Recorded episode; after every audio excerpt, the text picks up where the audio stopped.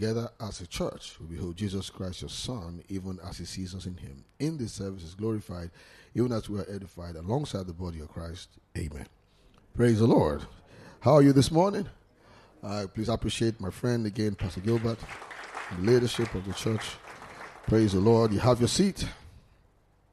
So we do a quick dash. Second Timothy 3 and verse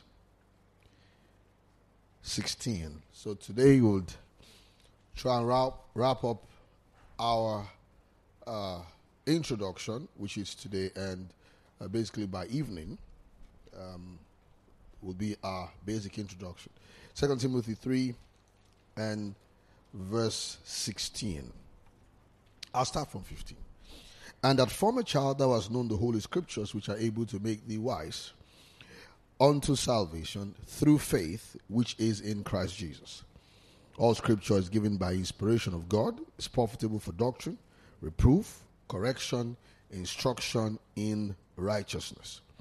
Now, uh, the word reproof, uh, the, sorry, the word doctrine, let's maybe put it in uh, proper perspective. The word doctrine there which is spelled didaskalia in the Greek, D I D A S K A L I, means teaching or instruction. So, as we have said, it's another word for law of Moses. Is that clear? Torah, okay, something of that nature. And now, now, if you're going to put this in a sentence, okay, it is not four things, or there aren't four things. When it says for doctrine, uh, you know, in today's grammar, you, you could have just added a semicolon and say doctrine, which is reproof. Because the word reproof is the word elegchos, E L E G C H O S, or E L E G C H O. It means to persuade. To persuade. Now, now that word is a is a is a compound of words. Okay, uh, and uh, they're oftentimes used in the law court. And Jesus used a lot of law court terminology. For example, in John uh, 5 45, I've not come to accuse you. That word kategoreo, K A T A G O R E O. Now, I must put, put, put this in perspective because it's going to come in later on somehow. Uh, it's just like the word Satan. Now, uh, from the Hebrew, you have Satan, then the Greek has Satanas. Now, that word is not always an evil word. Satan simply means to oppose. Okay? Now you have another word, devil. Devil is diabolos. Diabolos in the in the Greek, diabolos, which where you have word diabolic, diabolical, you know, something like that. Then the Hebrew has shedim, S H E D I M. Now, Satan simply means an opponent. Now, in Numbers 22 through to 23, about 22, 23, and 24, you have the case of Balaam, where a donkey spoke and all that. There was uh, a text there that says that say the, Lord, the angel of the Lord sataned Balaam, opposed Balaam. And there are several places in Psalms, I don't want to go into all the text now, where you have and the Lord opposes. So, Satan is not always an evil word, it's not a particular person. Satan is not a particular person, just like God is not a particular person. You know, today, of course, we think God is just one person. No, God is not just one person. We have, uh, in fact, um, the psalmist says, Among other gods, there's none like you. Uh, Psalm 82, verse 1 says, God stands or sits in the congregation of gods, he judges amongst gods. And the word Elohim there shows you that God is not a particular person, it's only a description. Okay? So, uh, um, in Exodus 15, who is like unto thee amongst other gods, who is like unto you? Okay? Psalm 89, verse 7. There are many texts that shows you that the word God is a description. However, Yahweh, uh, who is a Savior God, is a unique God because he's the only uncreated God. Is that clear? Am I making sense? So you have so those words are adjectives or let's say job descriptions. They are not necessarily a particular person, God. You know, God, they are gods. And that's why Paul, in 1 Corinthians chapter 8 and verse 5 and 6, uh, he says, um, For an idol is nothing in this world. Um, then he says, uh, There are lords many and gods many, whether in the earth or in the heavens, but to us there is one God. So that means he's not denying the existence of other beings called God, but to us. Who's following what I'm saying here? So when he says there's none beside him, that already establishes that there are other gods. Is that clear? Mm-hmm. Those are prominent things you should really understand. Now we have some of those some of those uh, teaching in uh, the book he mentioned last night, uh, the charismatic ministry. We also had uh, a book that also dealt a lot in that. Uh, this is Our God, His Sovereignty. We did a study on that. So when you have Satan, Satan is not one single person. For example, uh, okay, let me take that back again. We said the, it means to oppose. It's a legal term that is to oppose someone that is to be a Satan. Are we here? All right. Now, if you go to the New Testament books. That's the epistles. You have Paul in 1 Corinthians 5. There was this brother who had his father's wife. And Paul writes and says that, you know, there's reported among you there's a fornication that is not so short name among the Gentiles, that one should have his father's wife. He said, You guys are puffed up, you rather mourn. He went on to rebuke them. Then he says, He therefore commands them that uh, when they come together and uh, they should put away that brother. All right. But what he says there in verse 5 deliver such one to Satan for the destruction of his flesh, that his spirit be saved in the Lord's day. Deliver such one to Satan. Now, he's not asking them to send an email to the devil. Deliver to Satan means you should oppose him to oppose, just like God opposed Balaam, oppose that brother. Deliver to Satan means to oppose. He's not asking them to look for the devil. Now in 1 Timothy 1.20, again, he says, uh, uh, uh, Alexander and Philetus, he said, whom I have delivered to Satan, that they may learn not to blaspheme. It means I have asked that they be opposed or I have opposed them. Who's following what I'm saying here? First Timothy 5 5, it talks about the widows who have turned after Satan. It doesn't mean they've gone to see the devil. It simply means that they are opposing. Right? That's what it is. So Satan is not necessarily a bad word. Is that clear? I don't expect you to go out and say, I'm now sataning you. don't quote me anyway if you do that. but it's not necessarily a bad word. So, words can be used differently. So, uh, we're on the word elegchos. So, now if you have Hebrews 11 1, you have faith is the substance of things hoped for the evidence. That word the evidence there is electro. Now some of us say the persuasion. Okay? Faith is the persuasion. Hebrews 11 1. Now, interestingly, that word has a group of words. You have elegchos, elegchen. E L E G C H E N. Elegchos, elegchen. Now, you have that same word used by Jesus, howbeit when the Spirit of truth is come, he'll guide you all truth. Okay, that's verse 12 and 13. It says, I will not, um, uh, I will depart, the Comforter will come. When he's come, he will convict the world, a 6, a 7, and 8, of sin. Now, convict the world of sin. Now, that's in that group of words. Convict the world of sin. Now, that phrase is used again in the law court. I, won't use convict. If I'm to translate that in any uh, authorized translation, I won't use convict because it seems somehow too strong. but it carries a shade of what he's saying. Because what he's saying is he will provide the evidence.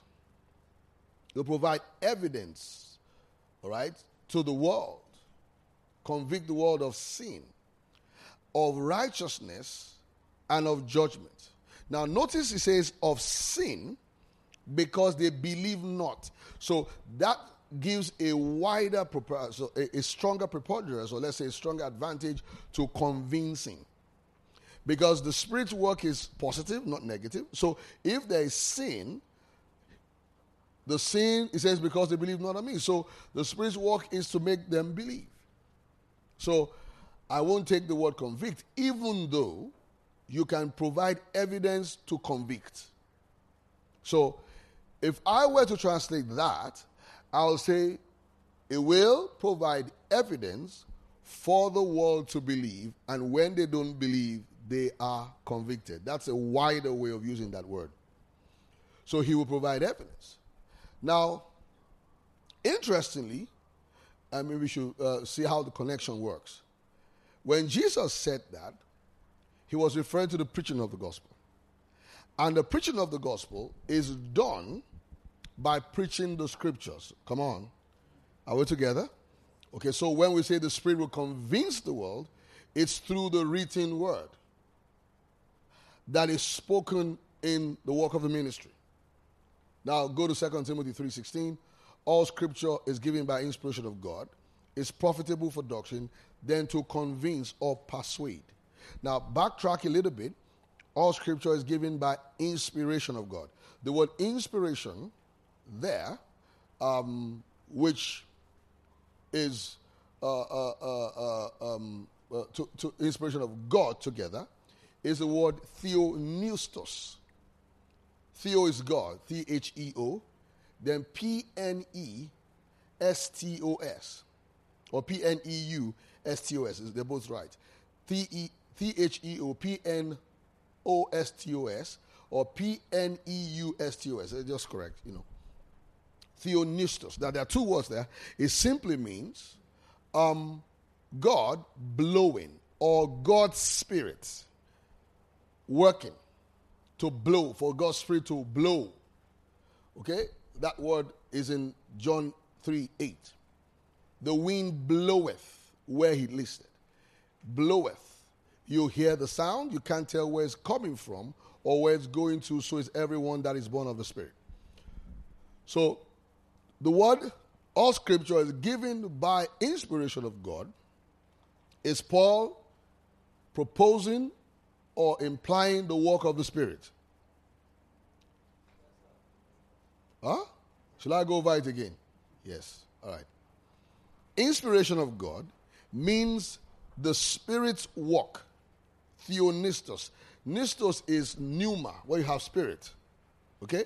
So, spirit giving work is inspired of God. Spirit giving work. You can break it to say the Spirit of God inspired it. Is that clear? The Spirit of God inspired it. So, the Spirit of God inspires persuasion. Is that correct? Okay? John 16, 7 and 8, he will convince the world of sin. Is, are they together? Are they together? So the Spirit will convince the world of sin when we preach the written word. Is that clear? The Spirit will convince the world of sin when we preach the written word. First Corinthians 2 and 1.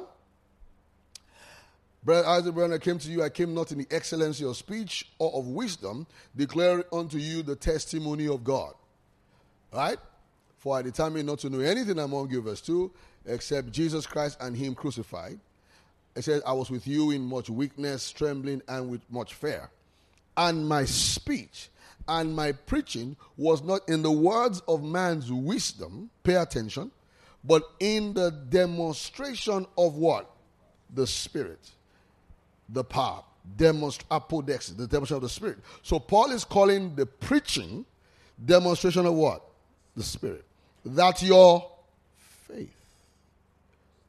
That's persuasion, right? Come on, is that persuasion? That your faith should not stand in the wisdom of men, but in the power of God. So, Paul is saying when we preach the written word, it is a demonstration of what? To the intent that it will persuade the hearers. So, all scripture is given by inspiration of God, is profitable for persuasion. 2 Timothy chapter 3 and verse 16. You know, we looked at instruction in righteousness the other time. Remember? Uh-huh. So, for persuasion.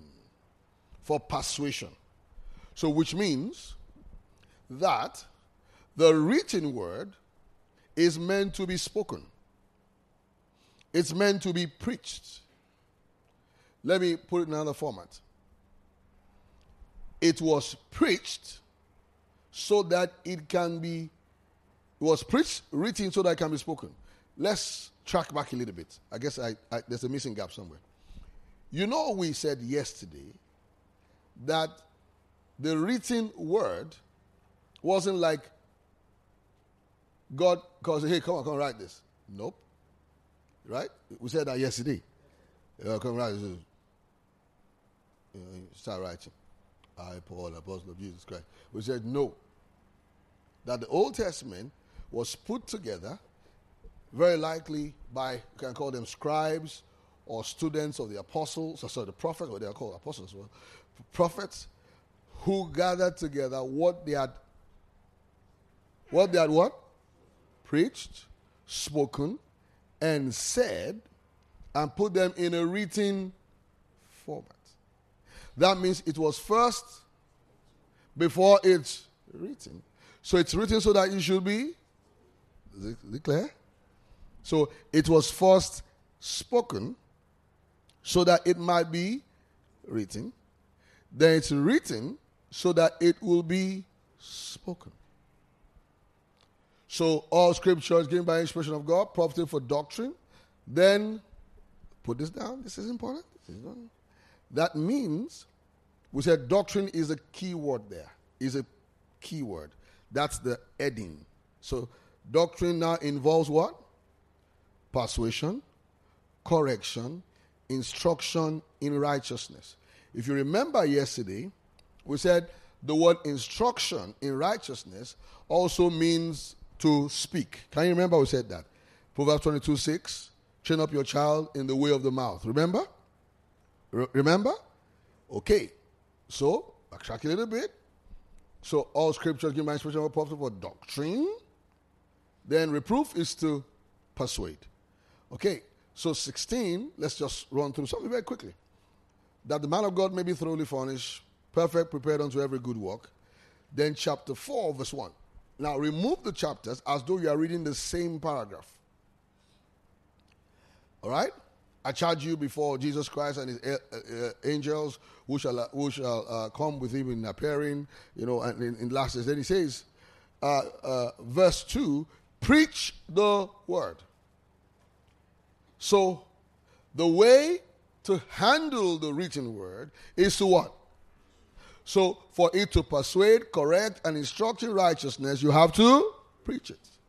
Preach the word is in, be instant in season, out of season, reprove, rebuke, no long patience, and with doctrine. With doctrine.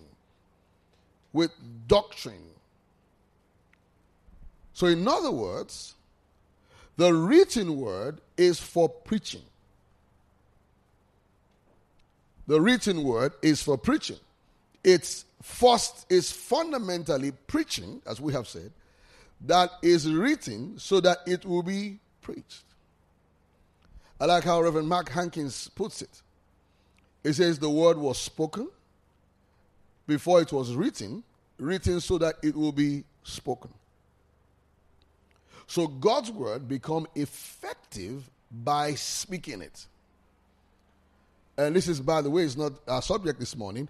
And the speaking is not preaching to others alone. It involves you putting the word on your lips yourself. Joshua 1 8. This book of the law shall not depart out of your mouth. Thou shalt meditate day and night, and observe to do all that is written therein, then you shall make your way prosperous and have good success. So Therefore, the scriptures, don't forget that the scriptures we're referring to this morning is Genesis to Malachi. Remember that? Remember, remember, remember. Yeah, yeah. Genesis to Malachi. And we said the context of statements said, made, written in the epistles are firstly found in the four gospels. Then the four gospels, their context would be Genesis to Malachi. We've said that repeatedly. So that should be very clear. So to understand what is said in the epistles, I have to read backwards. Remember that? I have to read backwards to get a hold of that. So Luke 24 and 27. Learning something? Luke 24 and verse 27.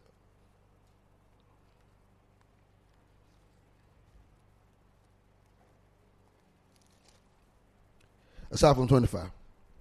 Then he said unto them, O fools and slow of heart, to believe all that the prophets have spoken. Ought not Christ to have suffered these things and to enter into his glory? Now, 27 says, beginning at Moses and all the prophets, stay with that statement. He expounded unto them in all the scriptures the things concerning himself. Now, yesterday, we said the word to expound, right, is the Greek word diermeneuo. We mean to interpret. And why do we have to interpret? Because, as we have said earlier, the language is different, the audience is different. So, a key aspect of interpreting scripture, text of scripture, right, is okay, let me run through a small check for you. I often teach this and I say it like this, like this. Who determines the meaning of a text? Who determines the meaning of a text? The writer.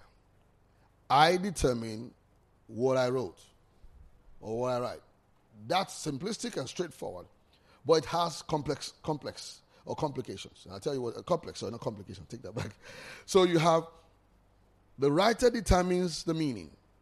So Paul writes the book of Ephesians, he determines what he has written. Case close, not exactly. Now, many times, okay, so which means for me to know the meaning of a writing, I need to go into the mind of the writer. What is in his mind? Okay? The best way to know the meaning of a statement is to call the maker of the statement. You have lawyers in the house? You have a, okay, you're a lawyer. Oh, I didn't. You're a lawyer. Wow. Oh, I think I know. You, told, you said it before. Yes, that's like three years ago, so five years ago. Oh, that's true. Oh, good. So you, you probably go to hell because they say lawyers lie. So you have, so you have, now, now, oftentimes when the document is made, they call for the maker of the document to explain the content of the document. Now, it doesn't mean he can come and twist the meaning. You see? But, I mean, you wrote something, yeah, yeah. You wrote this, they ask you, you say, yeah. What's been in the witness box before? Okay, you are just a good guys, you have no. so he said, uh, yeah, yeah, did you write this? Yeah, I did.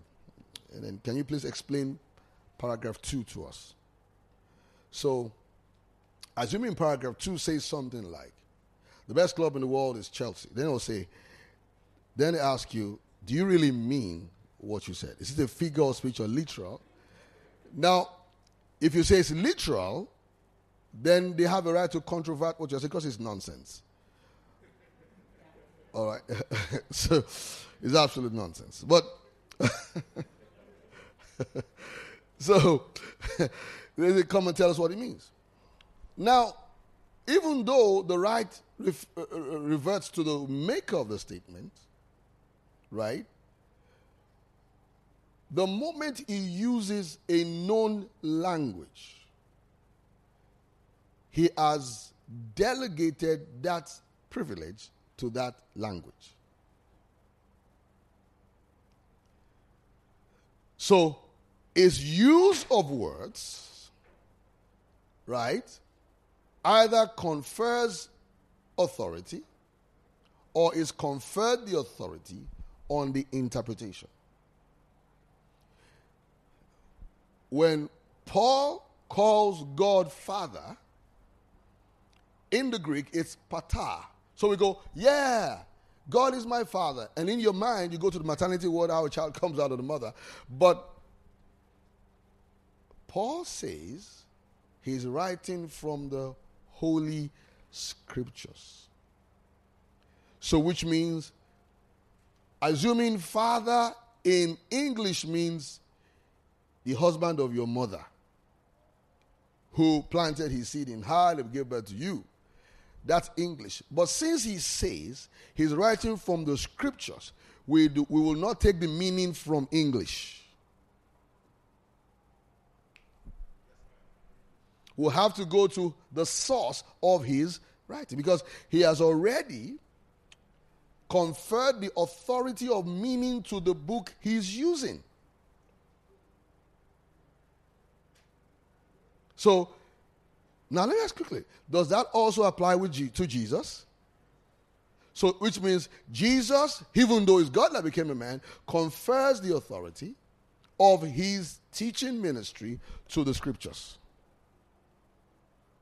It means, let me put it in the way I like to say it, but carefully, he submits to it.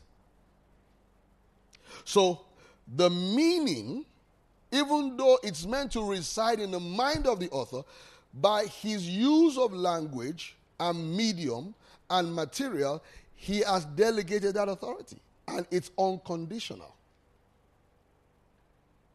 So the authority lies with the Old Testament.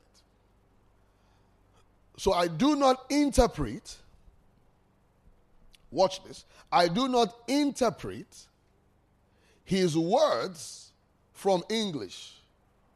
Not even from Greek. Remember what we did last night? You can remember that? My Jehovah, Jehovah Witnesses, um, remember that guy I met? Ah, I told you that if you resorted to the Greek, which the um, New World Translation does, you would misinterpret the word logos. Logos was, was um, a word crafted by man, or let's say uh, innovated by a man called Heraclitus. But John is writing from the Old Testament. So our interpretation can be the Greek logos, it has to be the Hebrew Dabar Yahweh. Are you with me? Are you with me? Okay, so you pay good attention because we're going to hit the home run tomorrow morning. We're just doing intro. And then I told you earlier that it's a two part series. We're coming back in September if he allows me come. Uh, you, you want me to come, right? You said so. You give me visa. No, no, I don't need visa to come here. Uh, I'm a citizen of this place. So I come here. anyway, so uh, my point is pay attention to the details. Right? So the author doesn't own the exclusive right. By using this language, he submits to it. Okay, I was saying that. So when Paul said, firstborn from the dead, okay? He calls Jesus the firstborn from the dead. Colossians 1.18. Head of the church, the firstborn from the dead. And then in Romans 8.29, that he might be the firstborn among many brethren. I remember a preacher said this years ago, and everybody was screaming. And I said, this is, this is why it's good to understand the original language. He said, firstborn. He's preaching and he's, he was doing so well, um, just, you know, so, some guys do very well when they are not touching Bible subjects. They're just talking naturally. You know, like someone was telling me this morning, we are discussing the subject. He said, Oh, that guy is a motivational speaker. He said, They'll start te- writing books like this. Is, I've never heard something this crazy before. He said, You can be happy without happiness.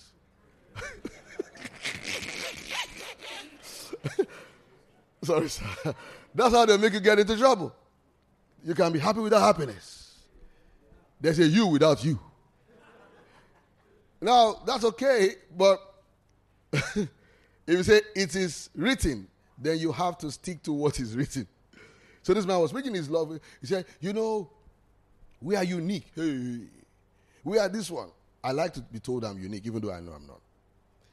And you know you are not either. Somebody say, You are unique. You are unprecedented. You are, you are, I don't know what to say again.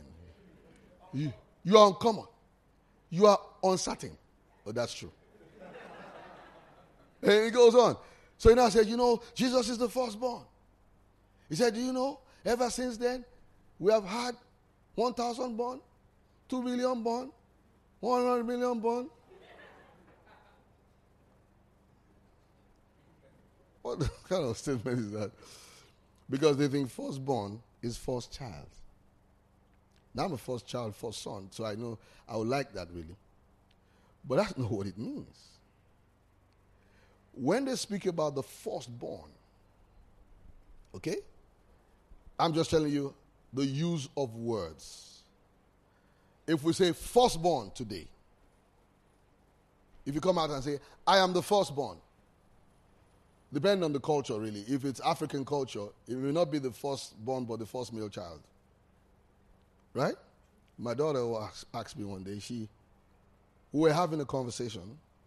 So my father was king, and um, myself and his brother were talking about the throne of my uh, town. And then my, my, my son said he's not interested. I was just teasing them. She said, I'm interested.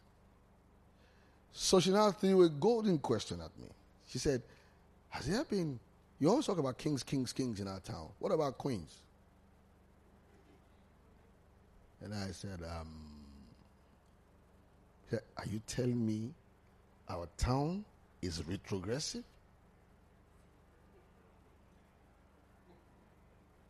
Um, no, but uh, she didn't allow me land. Follow up question followed. She said, oh, there has been no first female child? There's been. Why are they not qualified? She said, Well, if it's my turn, I will fight for it. you know what I'm saying? It's all right. I said, I'll back you up.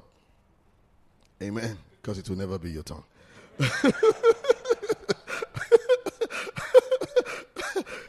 you know, but that's really interesting, you know. So, you know, that's a cultural thing.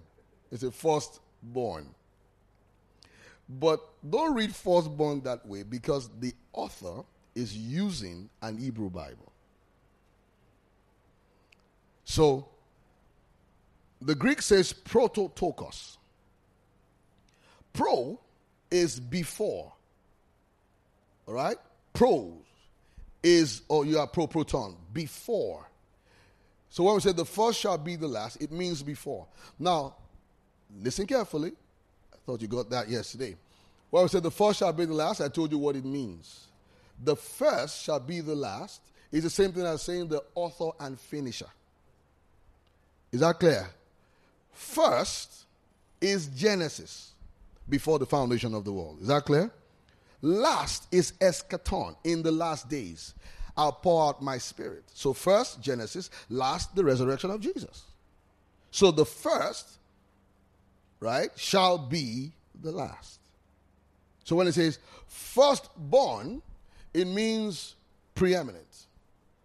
Now, listen now, it's making sense. If you go to the Old Testament, which is Genesis, you have the word Bakor, B A K O R, or B A K O R A H.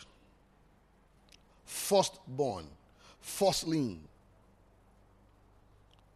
Bakor. Now, a, there's a synonym to it, so pause there and put it somewhere. Now we've we're, che- we're checking in now. Ready? You know we're doing pre-boarding pre-boarding uh, protocol yesterday. Now we're about to check in, okay? Are you with me? So when you have Bakor, all right? You know, I told you about the. How am I teaching you like this? You are making me freestyle. That's a dangerous part. Don't make me freestyle. I'm freestyling. you know, but let me try Let me try it. It works out. It's fine for you. You have Bakor, B A K O R, B A K O R A H or B A K O R. Now, in Genesis 1 1, where we have Genesis, because we had in the beginning, the word there is Bareshith. Bareshith. B A R E S H I T. Or Reshith. But better Bareshith. B A R E S H Bareshith. Okay, B A R R E S H I T H. Okay, Bareshith. Now, remember, I was teasing Pastor the other day that I greeted him. Eh, he said, I said Ekile. So he said, it is uh, cool down. So I said, if it was in the same language, that's called the entente. Triple entente, you have triple entente, intermediate entente, that is, words that sound alike usually have the same root. I'm freestyling.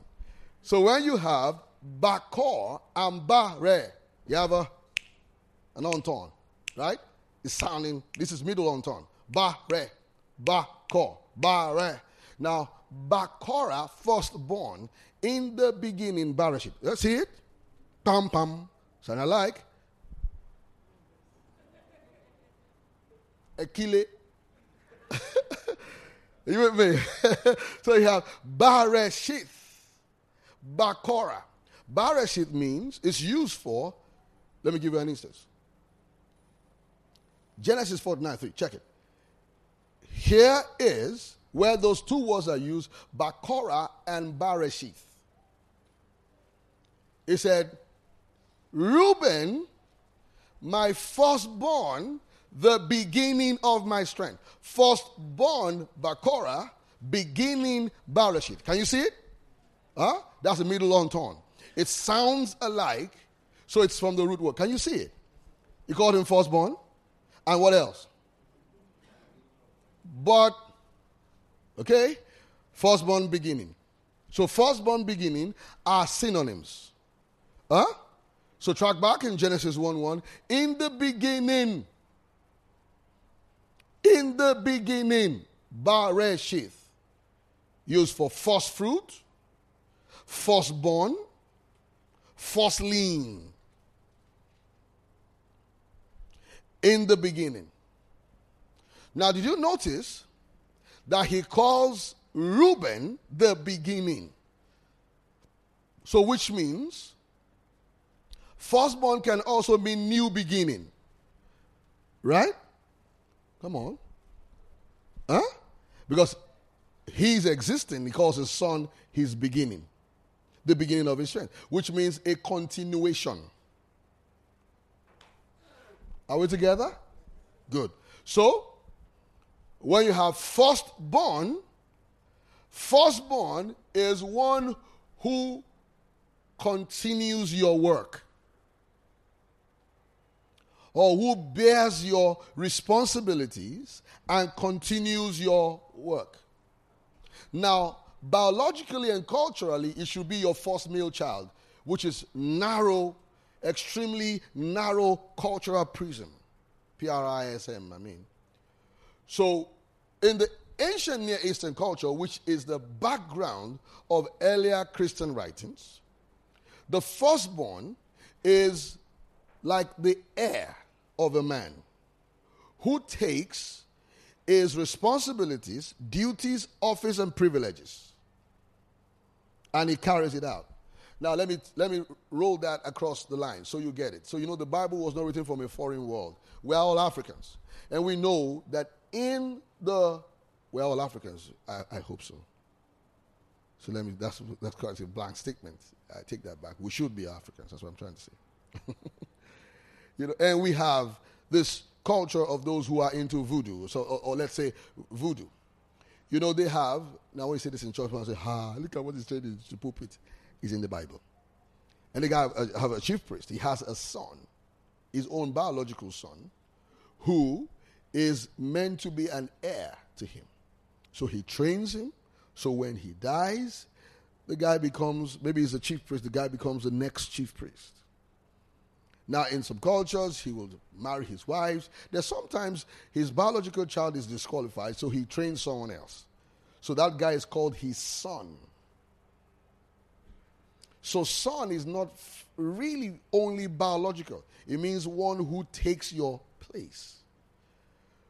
So when we call Jesus the Son of God and He is God, it shouldn't be confusing except you are using biological terms. Okay? Are you with me? So, firstborn, the Bakora or the Bakor, is now the Bakora actually means right of firstborn. It, it means a right of firstborn or the place of the firstborn. So a firstborn is the one who takes the place of a man, his duties, responsibilities, and privileges. He takes that. So whatever the father is, his firstborn assumes it. So within their cultural prism, it will be his first male child. His first male child. And you know that many cultures are practically, practically uh, patriarchal. They deal with males, and it's a it's in the Bible. It's not the scriptures that uh, started patriarchal uh, systems. It's in the world because it's a it's a it's a it's a product of a fallen man, where a, a male guy is meant to be superior to the female. Ridiculous, though, but it's still so. It's just a cultural thing. And sometimes it can be called psychological.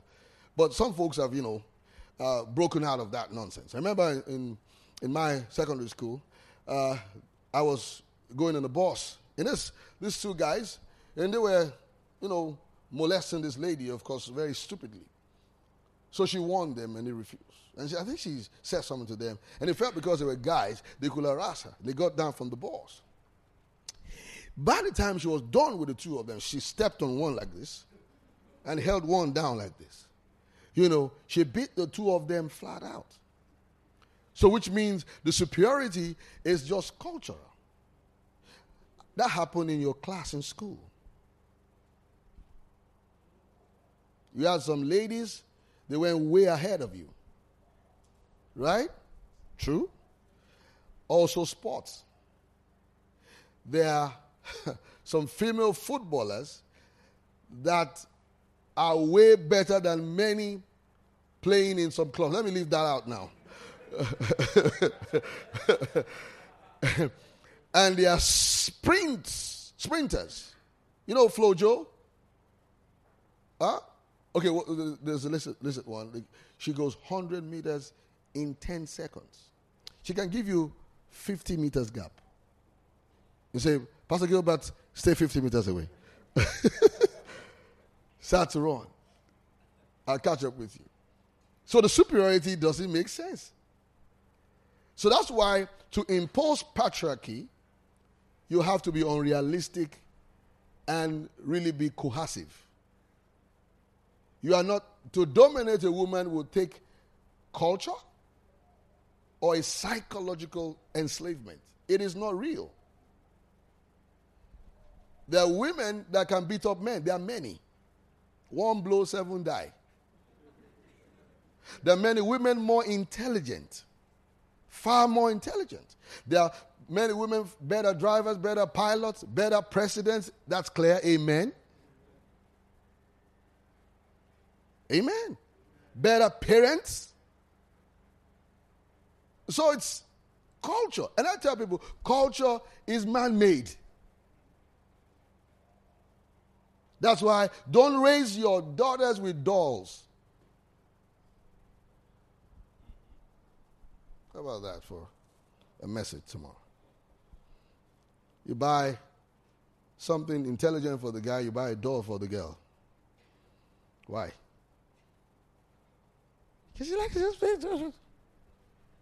And you say, better be careful when you get to your husband's house. Nonsense. There was a guy who was telling me uh, uh, the wife doesn't cook for him every day, every morning, uh, every evening. And they were classmates in school. I said, In school, what did you score? Second class lower? She made the first class. You want a first class degree holder to cook for you. She went ahead and had a master's degree. She Did you send your own daughter to school to grow up and be cooking? He said, No. She's cooking for you. It's lovely. But you have to realize she has her own dreams, her ambitions, just like you. You sit down, you work something out, but no one should get married to you and kill their dreams. How about that for a sermon? Amen. Is it walking out? Amen. It's walking out. So patriarchy is in human system. It's not Bible. Now, do we have traces of it in Bible? Yes, because here is God struggling with human culture. So Jesus, when they asked him in Matthew 19, this is not my emphasis, I'm going back to that in a moment. He said, For what cause shall a man put away his wife? Look at the statement, put away. The Greek is like saying, su, su, su, su. You don't have to chase at the end. You know, chicks. For what cause man? His wife. He said, Have you not read that he that made them at the beginning made them male and female? It means man is male and female. And for this cause shall a man leave his father and mother and cleave to his wife, and they shall become one flesh. Jesus took them out of the marital institution and went into the identity of man. One flesh. For this cause shall a man leave father and mother and cleave to his wife, and she become one flesh. Therefore, what God has joined together, which we use on the marriage marriage ceremony, Jesus wasn't talking about marriage. Therefore, what God has joined together, let no man put asunder. What is God joined together? God has mankind as male and female. Now, Jesus went to Genesis chapter 1 and 2. Now, if you get to Genesis, Genesis chapter 2, we have a book we did on this, um, The Woman I Know. And you have, God had Adam now, and Adam is looking for an helpmeet. God becomes his helpmeet. Let's leave that for now then God call, causes Adam to have a deep sleep. Genesis chapter 2, verse 20 and 21. He has a deep sleep, and we think it's anesthesia. It's but you go to Genesis 15, verse 12, you see that Abraham had the same sleep. It's a vision. Deep sleep is a vision. And then he saw the woman as the bone of his bones. Now, that is not a missing, uh, the, uh, uh, so, so, a rib. God took a rib, pardon me, out of man and made the woman. And we think the rib there is biological. For example, science had not come to the point of knowing ribs then. So that's not rib. The Hebrew word there is tsela. T S E L A, a side of a building. Now, that word is used about six so many times in the, in the Old Testament, is used for the building of the tabernacle. What's God telling us? Man is my dwelling place, and it's male and female. So if you're looking for your missing rib, go to a doctor. A woman is not your missing rib. The rib there is a side of the tabernacle which man is.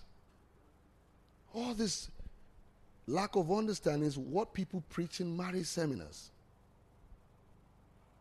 So don't infuse patriarchy into the scriptures. Yes, God struggles with it because man made systems. That's what we call Old Testament. He's walking through it. So patriarchy, where a woman is dominated, is not scripture. Not at all. That is why the first utterance of redemption is a seed of the woman. That's God puncturing every cultural connotation. Seed of the woman will bruise the head of the serpent. That is what the Messiah is seed of the woman. That is a statement, interventionist, contradicting, contrasting human opinions and culture. God does that in Scripture. Who's following what I'm saying this morning? So, firstborn, literally, let, let me mention this. This is why genealogy was slanted for the male children. So when people ask questions like, where was Cain's wife? I ask them, what about Sarah's dad? The point is, they didn't make reference to the women. Because in their culture, women were secondary. But did you notice that In Genesis, the utterance of the Messiah and the expectation was from Eve, not Adam. Eve was the one that said, The Lord, instead of Cain, Abel, whom Cain slew, has provided another seed. Genesis 4 25 and 26. She utters what God will do.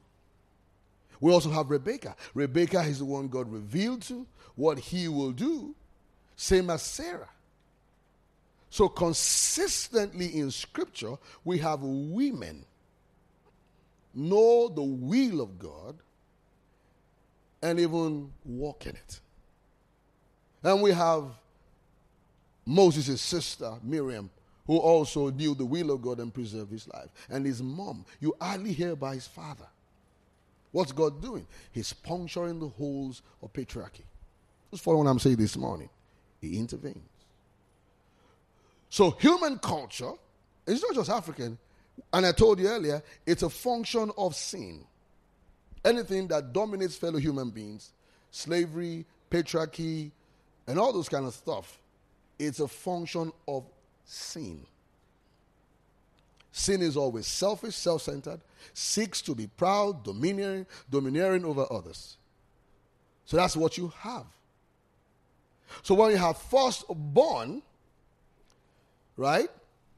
That's what we're at, right? That's what we're looking at Bible definitions. Let's let, let me track back a bit. Do you learn something from that? Yes, something. So what we're saying is the author does not own the meaning. It should technically, it also doesn't. The moment he uses a book or a language, he has ceded his authority to that book. So we're looking at firstborn. Bakor, Bakora, Barashit, remember the onton? Huh? They sound alike, and we've seen that they are alike. Bakora, Bakor, and Barashith. So we have firstborn in the culture will be the fellow who takes the place of the father upon his demise. So he assumes his office, his responsibilities. Watch this. So we have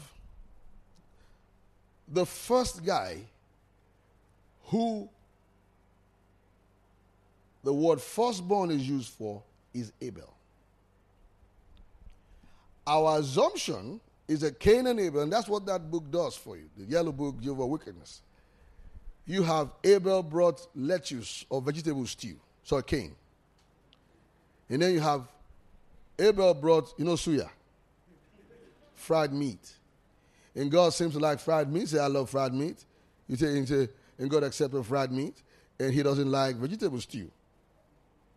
How does that even sound? and people say the reason is for that is because uh, uh, Abel brought blood. Hmm. It makes it worse. Cain brought a cursed plant. How does that even sound? So God wants blood. I can see blood. Blood. How does that sound? Nope. The word bakora is used there. The firstlings. The firstlings. Bakora, firstborn. Okay? Which means in place of Adam is Abel. In place of Adam is Abel. Now, if that's not clear enough, because at that time I can't go into all that detail, you now have Abraham. Now, any Bible scholar will tell you that Abraham, in Abraham, God rights the wrong done in Adam. So you always find the contrasts. Seed of the woman, Adam, seed of Abraham. Okay? Are we together? All the nations of the earth, Abraham. Replenish the earth, Adam. So you have you know all that um, contrast. So you have Abraham now has two children. Ishmael, given to him by Agar, and you have Isaac, given by his wife Sarah. And God says it has to be Isaac. Why? Isaac is a child of promise, a child of the Spirit. So, Abraham is going to Mount Moriah. God says to him, Take your son, your only son. Now, there's Ishmael, yet Isaac is called the only son. Okay? And he goes with him with the only son. So from that point, you will know that he's not talking biologically. Only son is not biologically. So Isaac also now has two children. He has Jacob and Esau. They are born together, but Esau comes first. Esau becomes the firstborn. Jacob is secondborn in order of age or time. But the mom, Rebecca, had seen a vision and said, There are two nations, all right? And one will bruise the heel. That gives, takes you back to Genesis 3 and 15. Just follow what I'm saying here.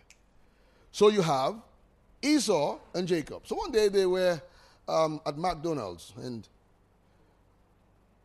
Esau also have money, is not having money to buy uh, Big Mac. He can't buy McDonald's. He's just seeing Jacob has all them on the table. Then he says to him, I'm so hungry. Jacob says, Can I have the blessing? Can I have it? Then he says, What's my own?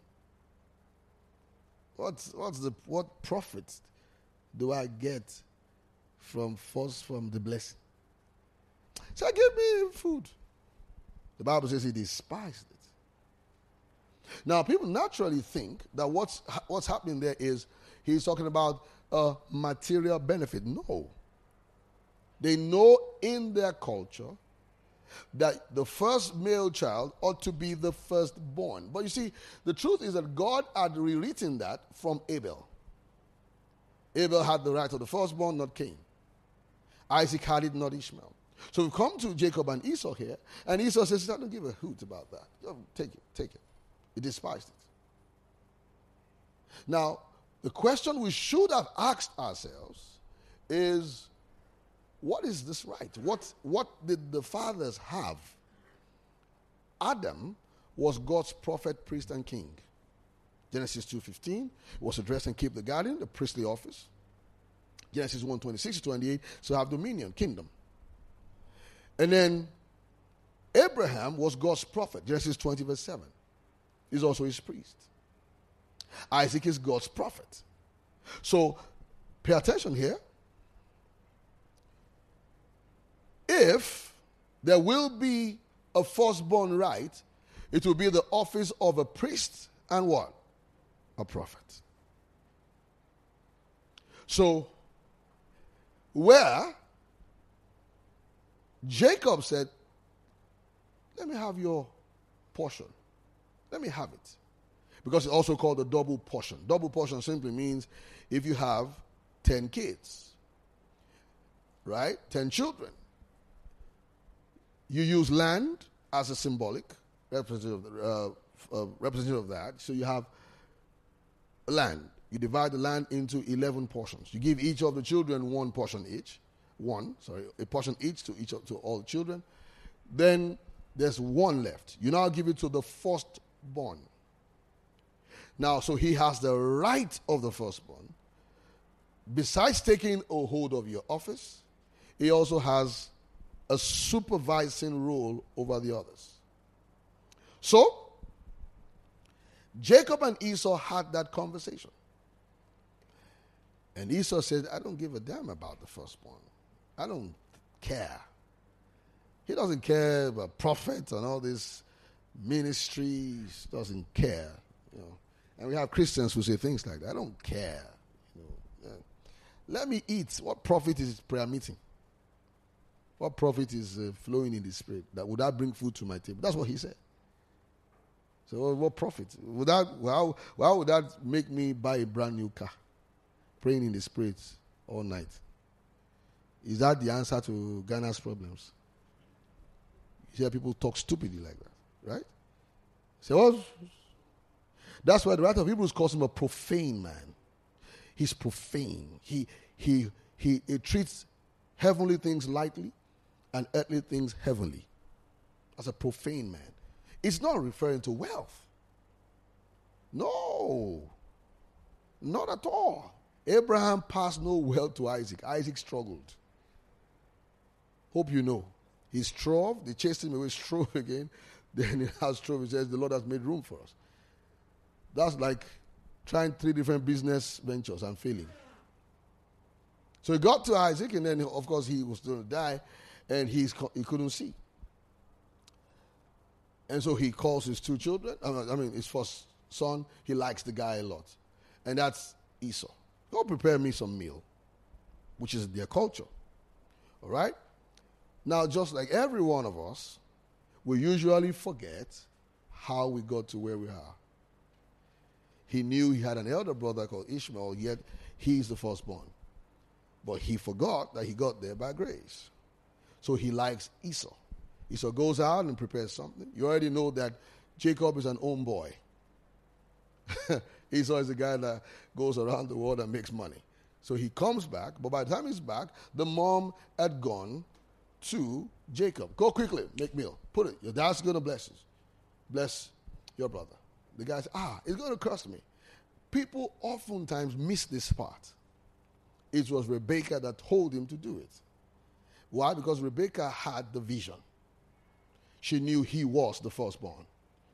Let me say quickly, quickly, quickly. Jacob did not deceive Isaac. Jacob simply took his place. This is, a, this is very strange, right? no, Rebecca said, You go.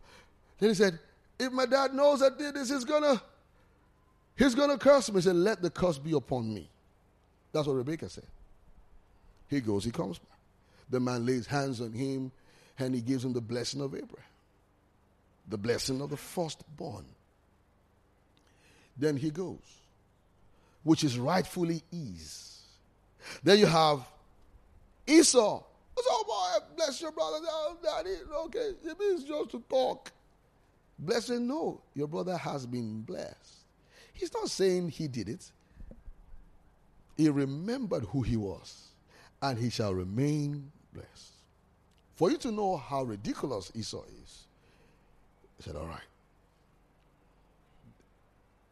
He said, When my father is dead, after his mourning, I'm going to kill this guy. See how he thinks? He already knows God has chosen Isaac, I mean, Jacob. Just the same way he has no respect for spiritual things. So whether he's a man of God or not doesn't stop me. I will kill him. That's what he's saying. I don't care. I'm going to kill him. Because Rebecca, again, a woman of God, she goes and goes into Jacob. Says, You're going to run brother's going to kill you. That's the voice of the Holy Spirit. Hope you know that. Hope you know that. Do you know in, in, in Exodus 1, the king said he was going to kill all the male children, right? And then the midwives, the midwives who knew the will of God and the promise he made to Abraham, they preserved the lives of the small boys. Now, today, people are dying because they they misquote that portion. They tell me, can we, oh, a woman is heavy, she's about to put to bed, and they say, can we do the CS? Caesarean says, no, no, no, I'm an Hebrew woman. I'm an Hebrew woman. I'm an Hebrew woman. So what do you mean Hebrew woman? Hebrew women do not repair, they don't, they don't require surgery. well, there's surgeries in Egypt. Hebrew women don't require People have died thinking that way. Someone asked me, sir, my wife wants to have CS. Sir. What do you think, sir? I want a child. Anyhow. Say, is it? Don't be silly. And so, what did the women do? They simply preserved the lives of the young men. Something they told a lie. No. Preserving lives is not a lie. If someone comes against your neighbor and is looking for your neighbor to kill your neighbor, and you put your you hide your neighbor, say, Where's your neighbor? Say it's there. You have not lied. You've preserved a life. That's for another day. Jesus was same way hid from Herod. Same way. So they preserved the lives. And so the king is wondering, how are the Hebrews? Said, the Hebrew boys, the way they come out. Ah, your highness. The way it is, they just come out. Oh. We don't even know how they came out. They're preserving their lives. Is that it? And what does God do? God keeps Moses in the house of Pharaoh. He hides him for 40 years. 40 years.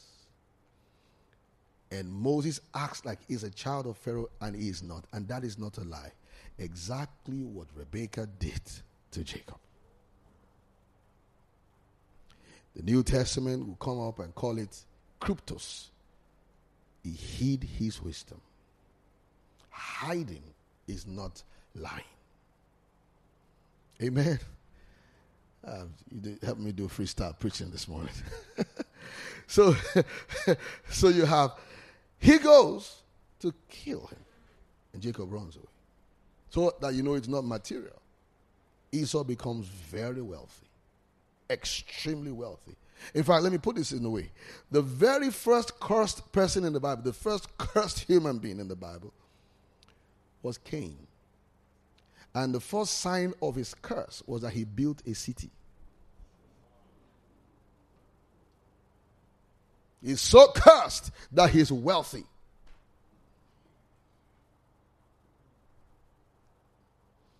He's not just wealthy, he has children and family. If someone doesn't have a child today, you say, I think there's a curse. Because the Bible says, be fruitful, multiply, Replenish the earth. Can you replenish the earth? You.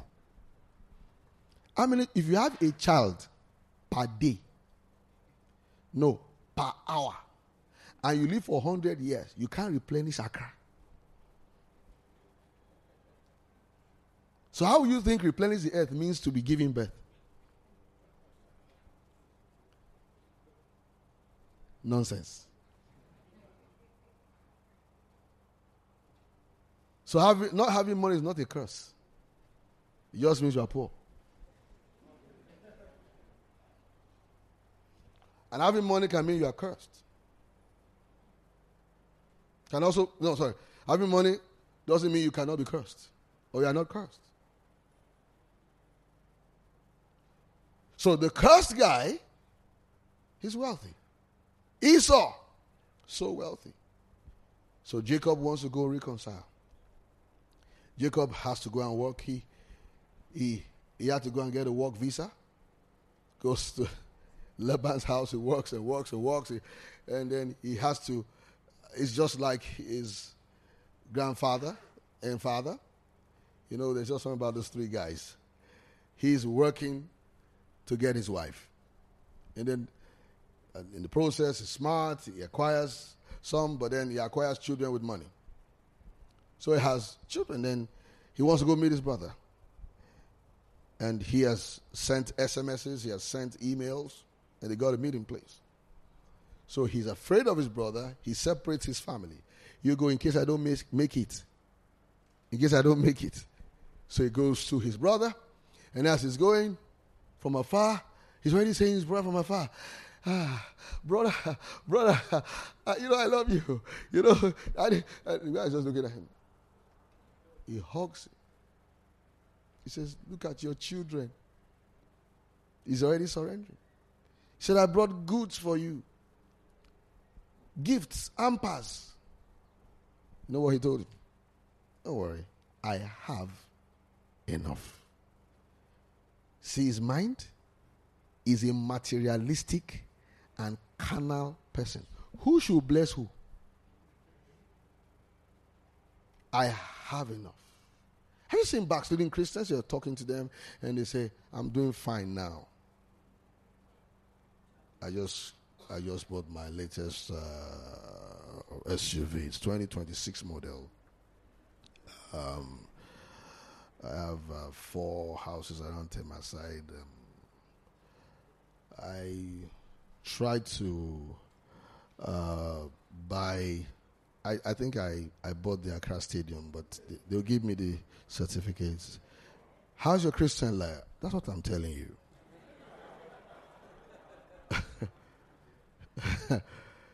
you know? A pastor wants to pray for you, and you look at his shoe. I said, Don't worry, Pastor, don't bother praying for me. Do you get it? A pastor wants to pray for you, he wants to prophesy, and you say, Amen, amen. I have enough. Carnal, materialistic, flesh, from the first day. So, what profit is? That means they knew that the firstborn blessing was not money, it's simply responsibility. So when you hear firstborn, right? Is it biology or responsibility? So look at Exodus 4 22 23. Is it making sense? Remember where we started from? When you want to interpret, you look at the mind of the author who owns the meaning of a word, right? However, we just said the moment he uses a language or a book, he gives his authority over to that book. So all your definition of New Testament words must come from where? Did you learn something from that? It must come from the Old Testament. Because that is where the authority is from. Are we here? Exodus 4:22. You there? All right. Look at the B part. The B part. Read it out. Exodus 4:22.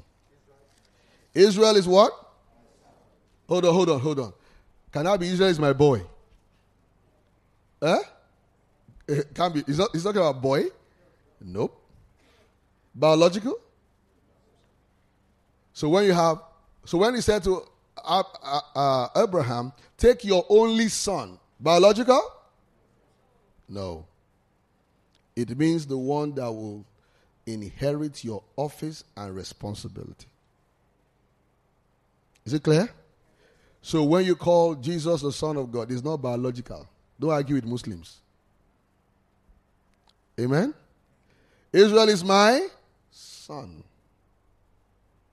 My first. Is it making sense now? My firstborn. So biological or representative? Israel will represent me. So Jesus, the Son of God, means he represents and he is God who represents himself. Not biological. Who is his mother? Say, Holy Spirit, if I knock you. or eh, eh, eh, Mary, the mother of God. All right. You learning something? So, to interpret, you have to stay with Bible definitions. So, Jesus is the firstborn. So, which born am I? I am in him. Is that clear? You are not second born or third born. You are in the first born. So the church of God is called the church of the firstborn. Hebrews 12 23. Learning something? So therefore, we interpret the New Testament with what? we interpret the New Testament with what? The Old Testament. So when it says Son of God, now are we the sons of God? Biological? Representative? Responsibility? Exactly. Now are we the sons of God. It means we reflect Him. Reuben is my firstborn, the beginning of my strength. Bakora and Bereshith. But notice that Reuben didn't get it. He was cursed. It was Joseph that got the firstborn right. So when Joseph was born, that was why he was showing the signs. He began to see visions. And just like every firstborn from Abel, there will be persecution, attempt to kill. Are you learning something? So Abel did not offer God goat to. Abel acted as a priest. That's what's happening. He offer God goats and say, white goats. Jehovah Witness book. Hey, you know that stuff. Then he brings goat like this, and you have God speaking like like a rainbow. you know, you have, uh, Esau brings his own. Um, I mean, Cain. Cain brings his own lettuce and um, carrots, and he's frowning. Take my vegetable stew. And God say, No, I want fried meat. because because God's not a veggie. Rubbish theology. it simply means Abel stepped into the office of what? The firstborn. That's why in Luke 11 49 to 52, Jesus calls Abel a prophet. Learning some? So, the firstborn of Scripture is in Genesis as who? What's the first person? Abel. Was he hated? Was there bitterness against him? Persecuted and killed. So Jesus had to be killed. Okay? Then we now have who? We have who now? We have Isaac. Isaac was mocked, right? Was his was there strife against him? See? Was there strife against Jesus? Then we have Jacob. Was there an attempt to kill him? Same thing. Then we have Joseph, hated by his brothers. Jesus was hated by his brothers, Israel. So as soon as he saw visions, he got up and said, I saw my I saw stars. And they all bowing down. And they, huh? They knew what he was saying. Bowing down. What? Then the first and second time they hated him the more. The third one he now mentioned his daddy and mommy. Ah. He said, What's wrong with this boy? But Jacob kept those things in his heart. Right? This is the firstborn. Because the firstborn will be a prophet. He will see visions and revelations. Did Isaac see it? Did Jacob see it? Talk to me. Abel. Amen. That's the right of the firstborn. That's the blessing of Abraham. So the firstborn, Joseph, also saw visions. He's hated, persecuted, exiled. Eventually, he becomes the redeemer of the entire family. Come on. You there? Now, he got to his own turn. His dad is alive, Jacob, Genesis 48. He brings his two sons, Manasseh and Ephraim. And he says, Daddy, this is the first child and the second child. So he expects, he brings the first child to the right, which is to the father's right, he's left. He brings the second child and the father, he's a, he's a prophet. He can't see physically, just like Isaac is dad, but he can see in the spirit. So he turns his hand. So the right hand concept, you hear? The right hand concept is responsibility, ordination, power, and authority. So he uses the right hand. He crosses his hands. And just like every one of us, Joseph is upset. A product of grace, upset at grace in another person. Same way with Jonah. Jonah has just been rescued. He said, Salvation is of the Lord. Hey! He said, Oh, he said, I know Out of the belly of the whale have I cried out to you. Oh, hell. He's grateful for God's saving grace. He's about to escape. God saves him. Then he goes to Nineveh and finds out that God has pardoned Nineveh and he is upset. Someone that was just rescued. Say, I'm gracious to others. You need to, you know, and you find Christians who are products of forgiveness. They can forgive others. Charles Capps said this, I begin close. Charles Capps said something that got my attention. Can I think in Camp Meeting 87? He said, now, now I don't subscribe to this 100%, but it definitely leads us to the eventual truth. When he says, Charles Capps said, the sin unto death is unforgiveness. That got my attention. He said, because it is a, a continuing sin. You don't say, Lord, forgive me for not forgiving. No, you have to forgive. You following that? Because unforgiveness is weighty. It goes to the root of who you are in Christ. I struggle to call you a believer if you cannot forgive.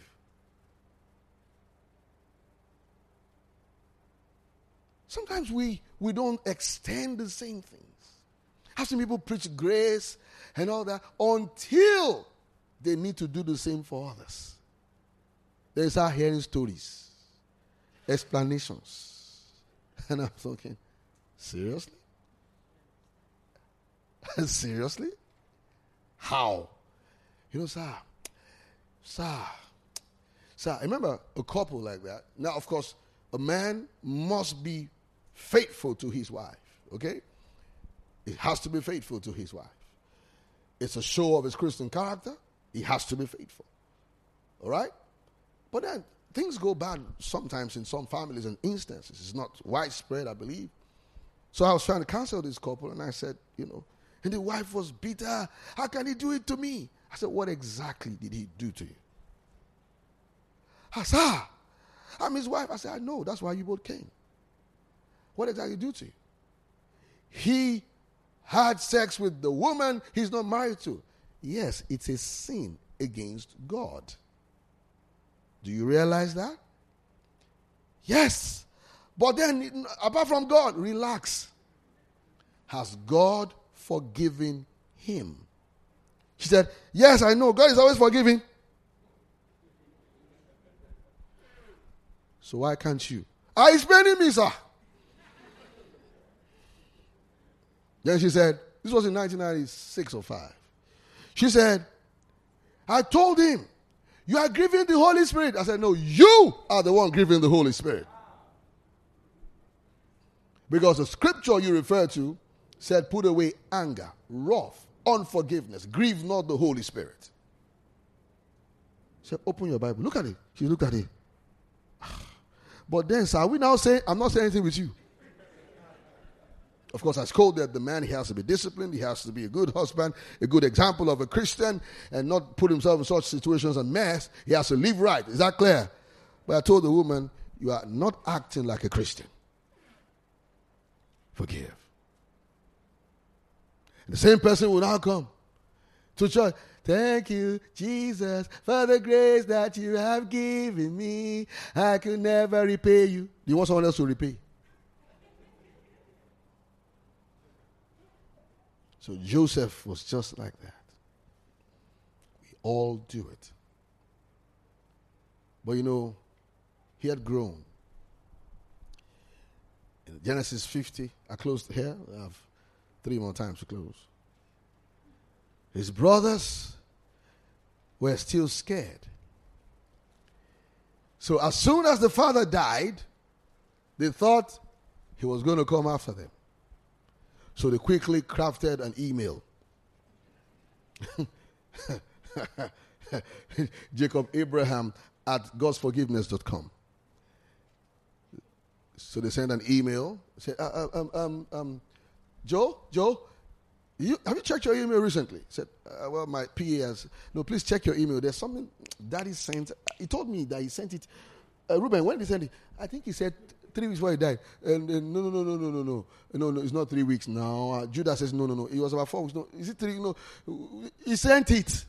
Check your email. And he saw it. There, Joseph. You know, I really love you. Your brothers may have offended you. Please make sure that you cover them and protect them. Don't hurt them. You're a product of the grace of God. They wrote a long email and they put their father's signature, even though he didn't write. They were scared. So he turned to them and said, Don't, don't bother yourself. I won't hurt you. What you meant for evil, God turned it around for good. And he sent me here to preserve your lives. That's Jesus. Amen. Are you there? So that's the firstborn. So Jesus on the cross in the resurrection acted Joseph. He acted Abel. Did he act Abel? He acted Isaac. All right. So when you hear the word became flesh, this is the flesh he became.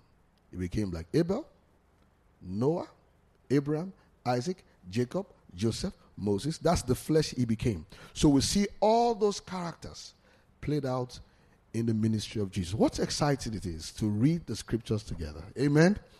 And all the words will come alive to you. Oh, God bless you. See you in the evening. Bless you.